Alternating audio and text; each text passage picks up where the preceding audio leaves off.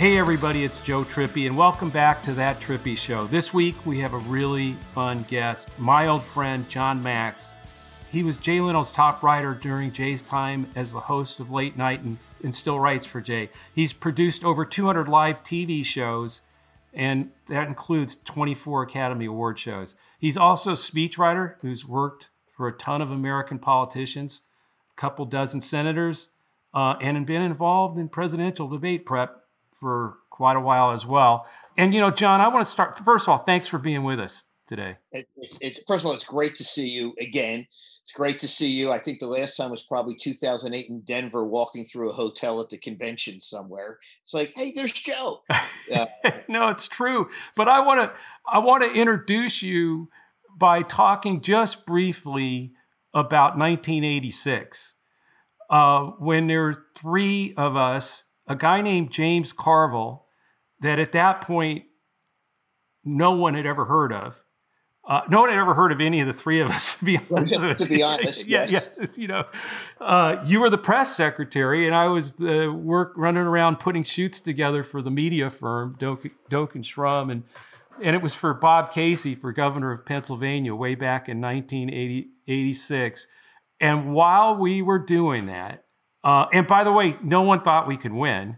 No one, no one thought we could win the primary. No one thought we could win the general. Uh, you know, as Carville would say, to still, I talked to James still two or three times a day. Oh wow! And, and his, I mean, his my closest friend since those days. James said, "Jon, it wasn't for those fifty thousand votes in the Republican T section of Pennsylvania." He goes, "You'd be driving a cab and I'd be dead." No, it's true. It's absolutely true. No, that thing put a, a, whole bunch of people on the map, and uh, I just uh, I wanted to talk about it because I think people don't have you know yeah there was a time it's 1986. There was no way Bob Casey was supposed to win. His son, now the senator, was running around. You know, was a, a, a, a, great kid, but none of us would have thought he'd become the senator of uh, in the state of Pennsylvania. You know, U.S. senator. Um, so anyway, I wanted to to talk about that for a bit. But during the whole time, you're just cold sending stuff to a guy named Jay Leno. Can you explain what you were doing? Yeah, it's it's uh, first of all the fact that we work for a guy whose nickname was the three-time loss from Holy Cross. Right. not a good. Is it indication that maybe you're you're you're going to do it? But again, as I always said, no one would hire James. No one would hire me no one probably other than Doak and Shrum would hire you at the time. Yeah. And then it's like, you know, the next day, you know, James said, you know, we ought to all move to Washington, D.C. This is going to be good. The uh, I was always interested in writing comedy, and uh, I always thought that I that, that I could. I remember when I was 15, I sent jokes into Johnny Carson, and I was so excited, and I got an envelope back unopened with basically, "We don't read anything." uh, and I started, and then, but I actually didn't start with Jay till a few years later. I was, uh, I was, saw he opened and uh, he was playing at Wolf Trap, and I saw he bought jokes from uh, freelance from freelancers, and uh, I said, well, well, I'll do that. So I sent a, a, a, a you know a note with uh, to NBC, and they forwarded it, and I got a independent contractor agreement back, and was, I thought this is pretty impressive. I said they must really think I'm something and it said they'd pay fifty dollars for any joke he used. And I didn't know there was nine hundred freelancers. Right. I if I had known that, I would have given up. So I would go when I was still doing some TV ads for campaigns, doing the same thing you did back then. Right. I you know write jokes on the plane. I go into the hotel. I pay the hotel clerk ten dollars to use their giant, you know, Altair 600 computer. I typed them up and I would fax them into Jay and uh, this was when he was guest hosting for Carson, and uh, one day a week. And then he started. They named him as the permanent host to take over in '92, and he was by them, and I get my fifty dollars. And then February '92, I got a call, uh, and he said, uh, "Yeah, I'll do my bad accent. Hey, uh, yeah, I like your work ethic. Uh, you want to be considered." So the answer is always yes. Right. And he called me a couple weeks later and said, "You know, you got the job. It's 13 weeks, May of '92, and I'm there." Well, I, I, was working with Karl Struble and Glenn Totten then. Oh yeah, yeah. And I said, you know, you know, I don't know, Jay. I got this other job. He goes, "We'll try it for 13 weeks." So I told Carl and Glenn, I can do both. So I do it on the plane, or whatever. And then uh, uh, I, November '92, uh, I basically moved out there. I was doing everything from distance, and I never went back. And so I was with Jay all 22 years, uh, 4,610 shows. Amazing run, man. Really was. It was. Uh, the other way to look at it is no one else would hire me. You could also look at it. You know, it's a, well, I stayed there the whole time. Well, did you want to do anything else? No one offered. You know, so. Well, I, that's why I wanted to level set for people that you know you're someone who I always thought. I mean, and particularly working day to day with you in the in that campaign in '86, and and and then through the next iterations with with Carville and watching, you know, somebody who's really gets politics and, and and very quick to read what's going on, and then at the same time has was smart enough to leave it. I mean, a, I mean, smarter than Carville or myself, at least in terms of like getting the hell out of it, uh, you, you, know, before it killed you, and at the same time, totally get to something that I've wanted to talk to you about, which is you know the the impact late night has had on our politics and and and how as politics has changed as you watched it changed you know you know you were on the uh, that's the CNN uh, history of late night. And the more I watched you on that the more I went like man I got to get Jon on and, and talk about what how the period that we're in right now how's that impacting and the same massive shift that's happening in, in late night on, on comedy. How's that How's that all? How do you see it right now? Yeah. Uh, first of all, that, that story of late night, I love for the fact because I finally realized the importance of makeup and, and how important that is. And I'm now wearing it constantly. I wish people could see this. I'm basically 25 years old and look like a Nordic god. And, you know, with late night, you know, you start with, again, we, we would have started watching Johnny Carson. And Johnny's monologue was not political and it really spoke you know johnny spoke to universal things and basic things that you know we all connected with. And then when jay took over it was the same time that cable news was going 24 7 and people were really getting so jay's monologue was had a lot of politics. He commented unlike johnny but it was very balanced. I always say democrats thought jay was republican and republicans thought he was democrat. Right. Somebody did a count once I think there was 13,000 jokes about Democrats and 9,000 about Republicans.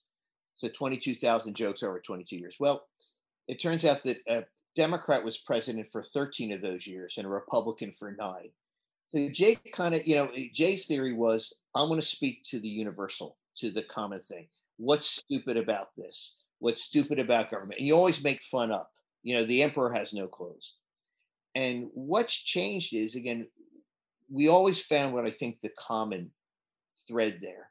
So, for example, when in 2009, 10, whatever, when Obamacare passed, you know, people were split on Obamacare, obviously, still are. But we didn't eh, you know, talk about Obamacare per se as health care. It was when the rollout came out and it was a disaster. Right. That's something everyone can agree on. So you make fun of that common thread. Then that's changed you know, and you know, again, if you're as good as you are as a Stephen Colbert, there are 74 million people that voted for Donald Trump who probably are not going to ever watch your show because you're coming and they know kind of what you're going to say. And there's, you know, so today with late night, you're limiting your audiences you're kind of you know you are a democrat you're a republican and i think that's the big change and that's why the audience one of the reasons i think the audiences have dipped. Jon why do you think it is that that, that it's harder or maybe just perceived that it's harder for conservatives or republicans to to kind of have the same kind of success as a colbert or even a Jon Stewart? I guess i would say now especially a lot of them don't accept facts as facts. There's not that universal agreement. I mean if if if you believe the earth is flat, you know, there's not much I can do to convince you about what's funny. And and there's just a again, I think there's always been a need for a a, a late nighter who has a more conservative bent, but they've never been able to crack through with what's funny because they tend to get extraordinarily political. I mean, it's not a joke to say that President Obama is blank or that, that Joe, Joe Biden is blank and just do attack.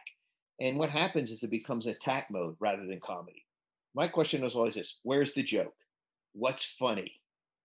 And they tend, in either counts, whether it's the far left or right, to not hit the joke, but just to make to try to make a point. Well, uh, how how do you get and, and this is something that I think we've all been thinking about the last couple of years. I feel like it's harder to be funny now with the stakes what the, what they are. So how do you approach that now with the stakes just as high as they are? I mean, again, uh, the stakes are high, and also as a comic, you risk the danger of being canceled or something. I mean, I Ricky Gervais, who's a friend and who I've written for a number of times, always said the problem today is that people confuse the subject of the joke with the target of the joke. So his argument is if I'm making a joke that starts with Bill Cosby, I'm not, you know, saying that he's a good guy. I'm not making fun of the victims. I'm making fun of Bill Cosby. He is the target of the joke. And but the problem is people here, it's like the old thing used to be you never use the word cancer in a joke. You know, because many people hear cancer, they go, Oh my God. You know, and again, you have a number of comics have to self-edit. And once you self-edit, you've got a problem. That's why Chris Rock, you know, who I love and work have worked for a number of times in a number of years, and he doesn't want to do college campuses because you have to be so careful and self-edit. And once you start doing that, you're losing the funny. I don't know if you saw this, but uh, this past week uh, it came out that Andrew Yang's mayoral campaign turned down Dave Chappelle doing free shows for them because they were worried about how controversial he was. It's insane. Uh, insane. I mean, first of all, uh, Chappelle is is a genius. I got to do the. Uh, I was actually going to wear my Mark Twain Prize Dave Chappelle shirt uh, today, but since we're not being seen, it didn't really matter. Uh, I love Chappelle; he's very funny, and to not take advantage of somebody who would attract people to you that might not normally be attracted under the you know under the threat well dave might say something that offends 2% of the people. Well comedy does offend. You know there's a target. You know when you tell a joke there is a target. You are making fun of somebody or something. And i always like enter you know people always say to me well how do you come up with that stuff and i think i come actually from a leno philosophy which is you enter the room and the first thing normal people do is go oh let's look around a com- comedy writer, comedian comes in and goes, "What's stupid about this? What's really dumb?" So what? Well, maybe this is the wrong time to go into this, but when you see, you know, the Marjorie Taylor Greenes out there, I mean, the the, the QAnon right conspiracies and things like that. Does I mean, is it almost too easy to make fun of them, or is it again? You're still by doing that, you're you're you're shrinking your audience. I mean, or, or, uh, I, well, again, when it's that extreme, I don't think you're really shrinking the audience that much. And you know, the problem, eh, not the problem, the challenge with that is you don't want to go for the low hanging fruit. You don't want to just okay. The again, I always say it's too easy to make a, a joke that Donald Trump has bad hair. That's too easy, and you know, you want to get again one of the reasons that not of course that I ever made a joke about Bill Clinton, but if I had, you know, Bill was multidimensional. There was a lot of things you could do about him. You know, so early on the low hanging fruit is oh he eats at McDonald's. You know, eh, that was it. Or, you know, he has a little trouble in his marriage. But when you go to the what they said and try to go into it deeper, that's where the great comedy comes from. That's why I think Bill Maher is brilliant. I love Maher. Uh, I love Kimmel. I mean, I like a lot. All the late night people have something that appeals to me, but those two particularly, I think Kimmel has a great monologue. I think Maher really goes into things in depth in a way that makes you laugh and think at the same time. So you mentioned Donald Trump's hair, which which is one of the questions that when we were talking about, we wanted to talk to you about, which was there when Jimmy Fallon like messed up Trump's hair and kind of tousled his hair on on live TV. I mean, he got just crucified for it. And then obviously they had Trump hosting SNL. I mean, was that backlash justified? I mean, looking back, or, or was there? I mean, was there comedic value there that that was clear? Let, let's let's separate them out. The backlash was not justified, and I don't think there was comedic value. Uh, so I, you know, those two things are not mutually exclusive in that case his backlash. So he mussed his hair. What did millions of Americans say? You know, I was not going to vote for Donald Trump. You know, but Jimmy Fallon, Or, or they go, right. oh, Jimmy Fallon likes him, but I want to hear and wait to see what Dave Chappelle has to say. I don't make my decision just on one late night host or comic. I want to see what what what Dane Cook has to say before I make my decision. No, I mean, if you're making your decision based on what a late night host says or does, I think you got a problem. Again, when they always say when Johnny Carson started to make reference to the Vietnam War, America turned a little bit. And I think America was turning, and you know, it gets. I always call it the thermo- thermometer versus the thermostat. Are you affecting things with a thermostat? Are you reflecting what's out there with a thermometer? And I think the answer is both. Well, it, we do. It, it does. Even today, we ascribe so much weight to comedians, especially late night hosts. There's this huge high standard for them. Why do you think that is? Uh, well, I think one sense is just like there was the generation of Johnny and then Jay and Dave, and then Jon Stewart really took things to changing things to another level. And there was that study, whatever, you know, which said that X percent of people now get their news from Jon Stewart. Well, how many people? I love Jon, but how many people watched him? Three million, five million? I think that that was a bit exaggerated, the number. And, but it also reflects the fact that, that we don't trust the news sometimes. And, you know, when you see somebody, again, the setup's always true. You're not making the setup up. The twist comes and you get to the joke. But when I say that today George W. Bush said blank, that's a fact. And you are getting that particular thing from him. I think we probably ascribe too much to the power of late night. Uh, yes, there was the Colbert factor when he would say something, he could raise money for people and money would come in, something like that. But I think it's probably a little bit exaggerated. Well, you know, like on we've done a lot of talking in the last few, you know, episode month or so about sort of the world that we're in where people we had these two sane parties or what we thought were two sane parties for mm-hmm.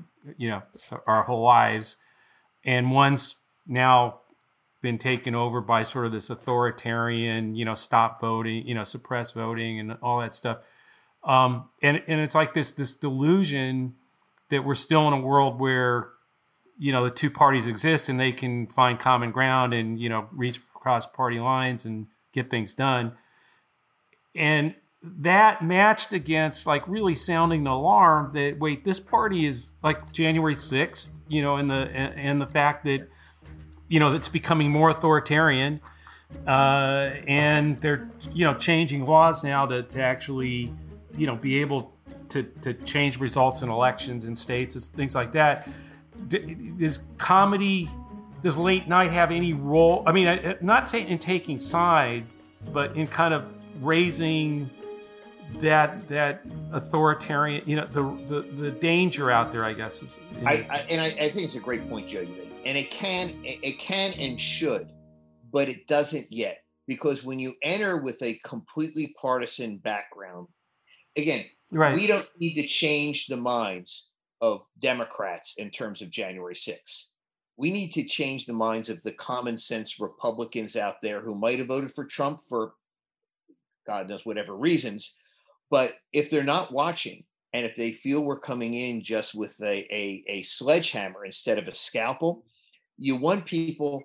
What what I think we need is uh, what we need are late night hosts who use less of the sledgehammer, more of the scalpel, and more to have that. I, I guess it used to be sixty percent. What was it? The you know that that group in the middle that's no longer sixty, but people to go laugh and go, that's kind of a point right there. It's like I always say, one of my favorite jokes of all times is Chris Rock, who goes, Whenever you're one thing or another, you're just wrong. He goes, Take me. He goes, When it comes to crime, I'm a conservative.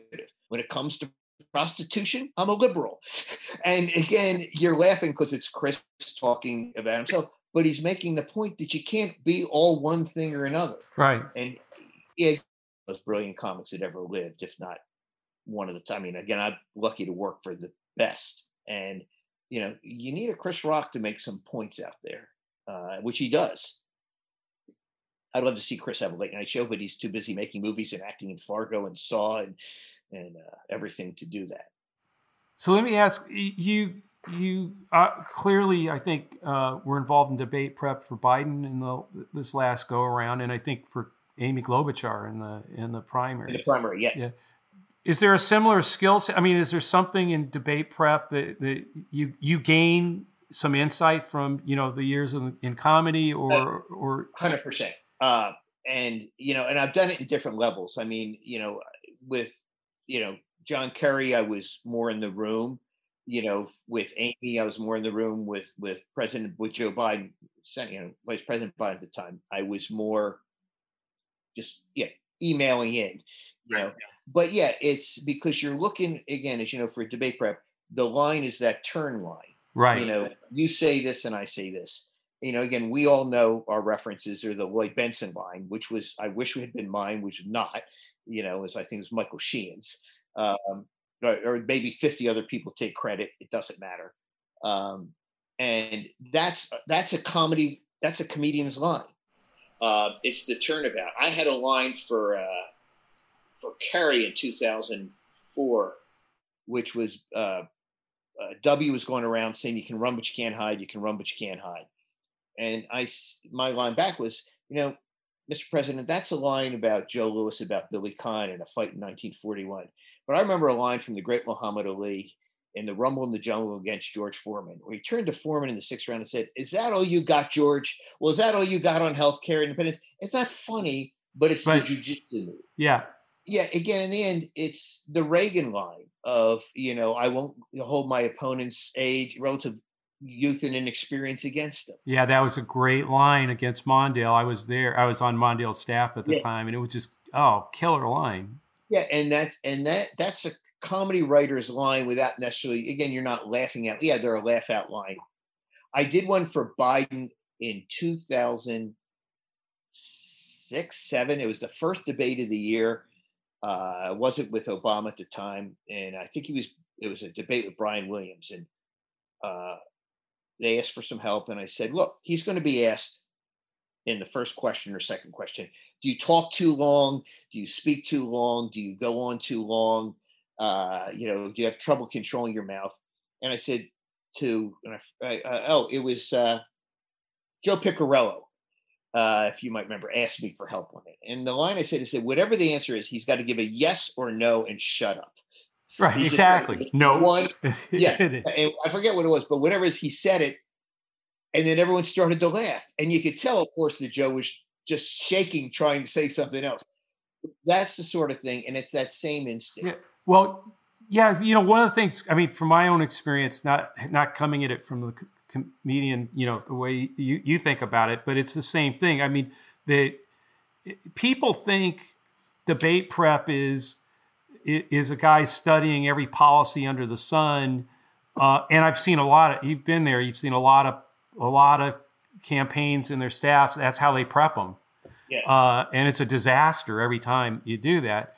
It's prepping to create the moment or or to be to predict that the guy is going to say this and that's your moment where it, and if you if you go into debate prep and, and at least been my experience if you go into debate prep with three or four of those i mean really good kind of where you've got the you, enough intuition to understand what's likely to come and then and then have that moment that that wins every debate that's won is usually it's that kind of moment and that kind of prep. All the moments, you know, it's it's you know, if they send me uh, a list saying here's 50 things we might ask, I'll write 300 lines with the idea of pick three. Right. Yes. Exactly. Yeah. I used to write 100 jokes a day for Jay. If four got on, it was a great night. I was rejected. As I said, I got 18,000 jokes on late night. I wrote 500,000. That means 482,000 jokes are in a landfill somewhere. I mean, you know, people go, could you ever reuse them? No, they're topical jokes. It's, you can't do it's so hot today in December. I mean, it's, you know, unless you're in Australia. Absolutely. Right. So this is really for both of you. What have you guys seen in, in when you're working with candidates over the years when you kind of hit that moment in debate prep or even when you're talking to them and you, you kind of realize, you know, that is what will make you successful? What you, from from candidates in the past? The to me, it's the ability to deliver a line, to make a point with economy of words that are it's a comedy thing. Economy of words, impactful. if, whether it's a punchline or a end of an important line in a debate, end on the most important words. Don't don't make your point and then trickle on for another eight words. You know, hit it and do it. And again, it's show business. You know, my my one of my close friends, Marty Short, who I write for and love, and again makes me laugh more than just about anybody. You know, said, you know, why don't they understand that they, you know, they have to have good makeup and good lighting and, you know, it's it's show business in a lot of ways. And you know, the candidates who get that to me, who understand that that uh, that their hour on TV or whatever it may be in a debate, and those key moments that Joe pointed out, those four, things, that's what really matters. If you get that, you know they got it. Yeah, if me, it's if they get that they the moment they, they get that it's not about researching every policy, that it is about creating and being ready with the moment and being able to execute that. You know, Dick Gephardt uh, did debate prep with him when he was running for president with Paul Begala, um, a friend of Jon's. I know from from back in those days, and still probably. And he literally, what you learned about him is he had like a tape recorder. And literally, he could he would literally we didn't understand that he was literally getting every single thing Paul or I had, had said to him. Or any, and Donna Brazile too was uh, was on that debate team, and, and, so the moment came that we'd all been talking about. When this moment comes, but you're only supposed to do one, and he yeah. did like he did like this string of like, and it was devastating. I mean, because he did them all like in a row at Paul uh, Simon. Reaganomics with a bow tie. Yeah, yeah, yeah. He. Oh, you've got it exactly right. He just and he kept that. Uh, I think that line came from Paul. Anyway, he just kept doing it. And it was like it was just like a, an axe murderer. uh, it's like, it's like and it did. It worked. Paul.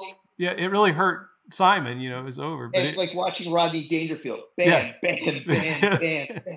It's uh, yeah. It's it's debate prep. You know, it's those moments again, when you go into debate prep and expect the candidate to memorize Wikipedia, yeah, it's not going to work. It's they, be they horrible. all go in with way too much. And I always start with this whenever a Democrat, whenever we say as Democrats that our candidate's smarter than the other one, we lose. We, we, we lose. It's it doesn't matter. Jimmy Carter was smarter than Ronald Reagan. Yes, he was. It didn't matter. You know, but you think about you think about that Reagan debate, right? They knew you had to be an idiot to not know that Reagan was going to get asked about his age. Right. It was it had been the whole thing and it was out there the whole time. He was going to get asked in that debate about your age. He didn't have to study everything and every policy or understand nuclear arms, all that other stuff. All he needed was that one line. I mean, in other words, if you took the whole rest of that debate away, the only thing anybody remembers from that entire debate is that one single line. That's what won him the debate. That was the only moment anybody reported about, anybody talked about, and the only one we still remember today. So when you think about debate prep that way, it, it, is. It's about having you could you have five of those in your pocket. You know. Uh, think of the great movies you, that, that that you love let's just take because we all love The Godfather and something.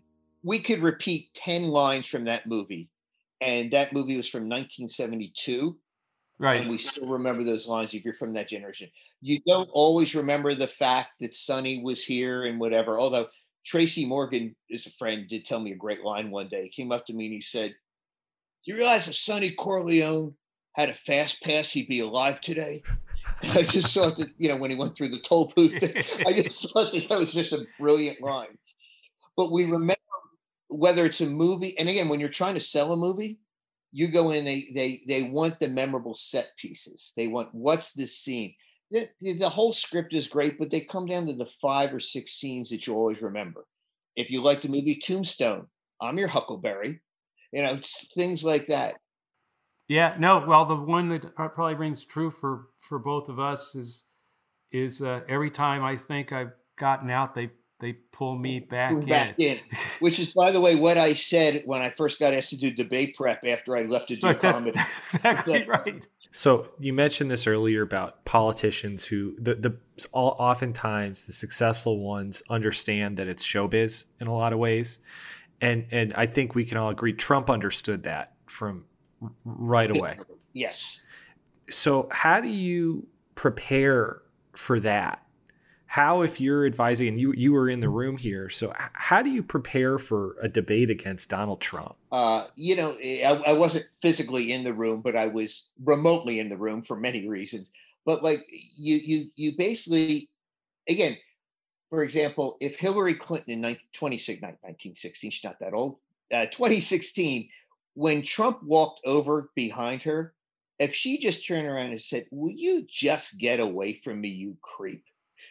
Every woman in America would have gone, Uh huh, that's my boss. I get it. But instead, you had nothing, you know. And on the other hand, we look at, at Al Gore in 2000, you know, not realizing he was on camera the whole time and eye rolling and making all those grimaces and so you you you really do need people like Joe and and people like Michael Sheehan and people who understand those basics. Give them you're on camera. Here's what you need to do. Here's what you need to prepare for. Here's the point you need to make. You need good hair. You need good makeup. Yeah, maybe it's superficial, but it matters to people. So I and it's very hard, Alex, to if you got someone who doesn't get it, it's very hard to, you know, to teach them how to do it. If you're going to be a switch hitter in baseball, you better start young, not when you're 32 years old. Right. Well, I mean, you look at 2020, right, where I mean, that he did the same thing every debate, which was essentially yell and talk over and just say, "No, you didn't. No, you didn't. No, you didn't." The the whole time. How on earth are you supposed to try to get a moment in when he's essentially blowing up the playbook? Um, I, to me, you know, again, and and I think that that Joe was ready with a number of lines to use but at some point you know if you if you got someone who's really embarrassing themselves back away and you know um and again in that sense when somebody's that loud it's very hard to get that line you know again you're dealing with an irrational person how do you deal rationally or funny i think maybe you just kind of you know, here take my microphone so you're twice as loud that's almost you know that's actually not a bad line I wish I'd thought of it. Oh, I will. Uh, you just did. Somewhere down the line, 2024, whoever wants it, it's up for grabs if you're listening. Um, it, it's, it's, you know, again, there's some things that can't be solved. Yeah. And I think for something like that, people try to solve Donald Trump, so you just let him be a blithering idiot. Well, it's like trying to uh, debate Marjorie Taylor Greene. Yeah. You know, just let her go. I mean, you know, trying to it, it kind of makes the point. Let let him let him talk twice as loud and twice as long. Yeah, exactly. And again, because it, it, under the theory that people who like Marjorie Taylor Greene are not going to shift. Right. People who hate her are not going to shift, but that X number who maybe didn't like her opponent or maybe new voters, whatever, might look and go, "She's crazy." exactly.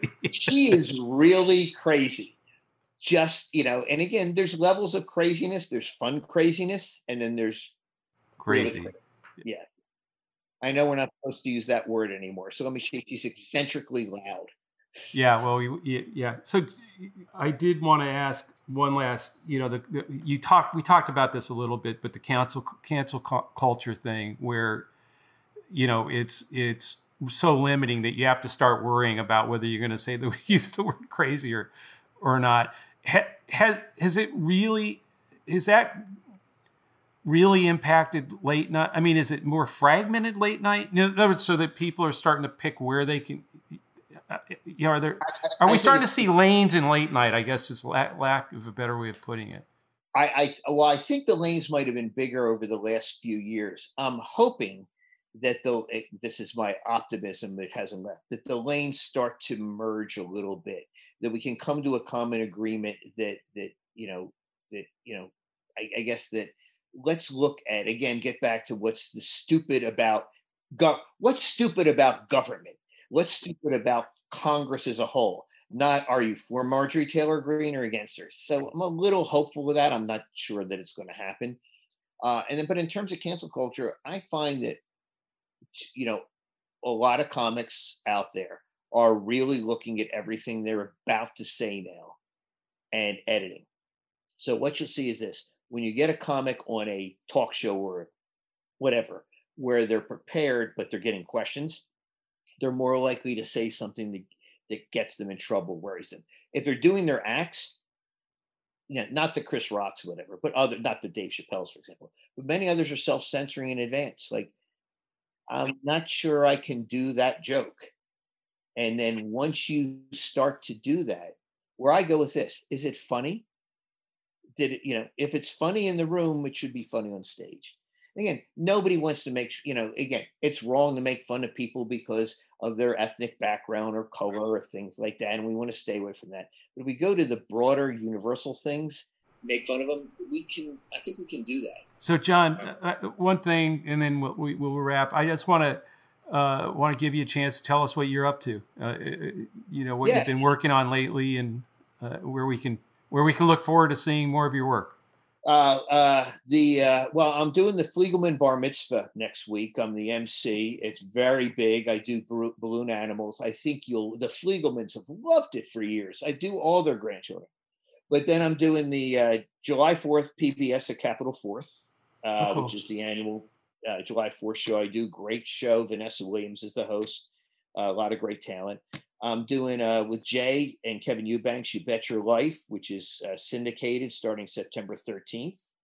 Uh, in the fall, 180 uh, shows we're doing. Uh, it's it's a great it's a comedy show with a little game wrapped around it, uh, and 100% non-political. It's, is it is it a takeoff from the Groucho Marx show? It's, Bet Your Life. It's, it's it's it's a slightly rebooted, revised format and updated, but it really is two contestants getting together, playing together for you know to win a very limited amount of money. Uh, I call it "Who Wants to Be a Hundred Air," uh, and uh, but it's a fun game. It's going to be it's Jay talk. If you like jaywalking, if you like him interacting with people, that's what's going. That's what's uh, going to be great. And then uh, you know, there's a there's a couple. I mean, that's really the main things because that'll take me to October. Uh, and then uh, the American Film Institute tribute to Julie Andrews. Um, I've done the AFI tribute. I the first one I did was with a mutual friend of ours, Warren Beatty. I did in 2008, which uh, involved sitting at Warren's house every night, watching all his movies with him as he'd stop every eight seconds and tell me some story about somebody who I didn't know. So uh, the day we went to watch Reds, I said, Warren, I can't do this. Said, That's a good, good call. Four, said it took us four hours to watch Heaven Can Wait. I could be here for a week to see Reds, but uh, I've done that every year, and it's Julie Andrews this year. So those are the big things coming up. Cool, man. Now we'll we'll look forward to that, and let us know because we'll put put some when they when that when uh, they come out, we'll put the links in our in our in our show notes. Fantastic. I will. Joe, this has been great. Alex, Antonio, Matt, this has been fantastic. I love doing this. It's so much fun. It's great to see you again. It really It's is. great to see you too, Jon. It really is. You Thanks for it. doing it. Take care. We'll be back this Friday at the usual time. As always, please subscribe and leave a review on Apple or wherever you listen. Um, you know, folks, if you've been enjoying the show, please tell your friends. Um, you know, even send them an email with a link. That'd be really helpful. You can always send us a question to that trippi show at gmail.com or leave us a question in the review section on iTunes. We'll see you next Friday. Thanks again for listening. I hope this one was fun for you all, as fun as it was for me and Alex.